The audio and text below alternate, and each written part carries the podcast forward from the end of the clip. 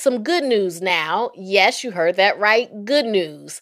After nearly two decades, United Nations member nations finally agreed on a treaty to protect oceans last night. The ship has reached the shore. That's Rena Lee leading the celebration. She's president of the UN conference that's been working on the new High Seas Treaty.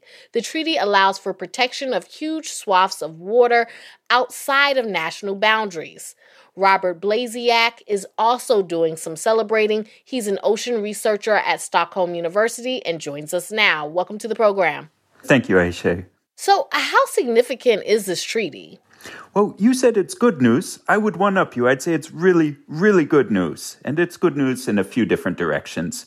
So, one is it's good news for the ocean because about 47% of the Earth's surface is the ocean beyond national jurisdiction, the high seas.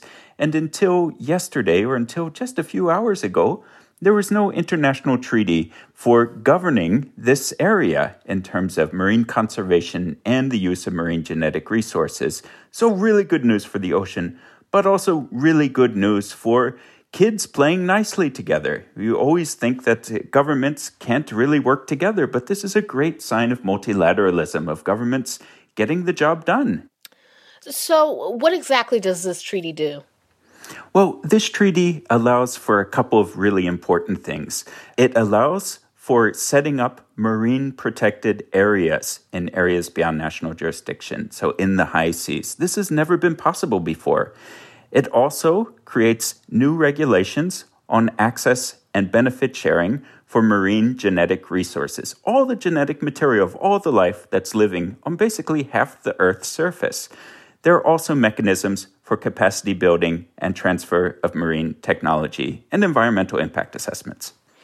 And so, like, how will this treaty make sure that people actually follow through on the agreement? Well, the first things first is to ensure that all countries feel heard and that they feel their interests are reflected in the treaty. That's the basis for really having strong implementation across the countries. If there are any countries that don't feel that they've been included in this process, then that immediately is a recipe for disaster because it means you need to basically have a police force to go and follow everyone all around the world all the time, which really isn't possible. So, first things first, get everyone in the room at the table and keep them there at the table and keep listening to them and make sure that they're involved in implementation together.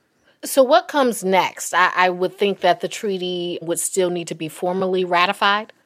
Yeah, that's right. So, first, some sleep, some celebration, and then the next step is cleaning up the text, translating it into the different UN languages, and then it needs to be adopted by all the individual member countries and taken through their national parliaments and governments so that they are on board. And then it enters into law and it becomes implemented.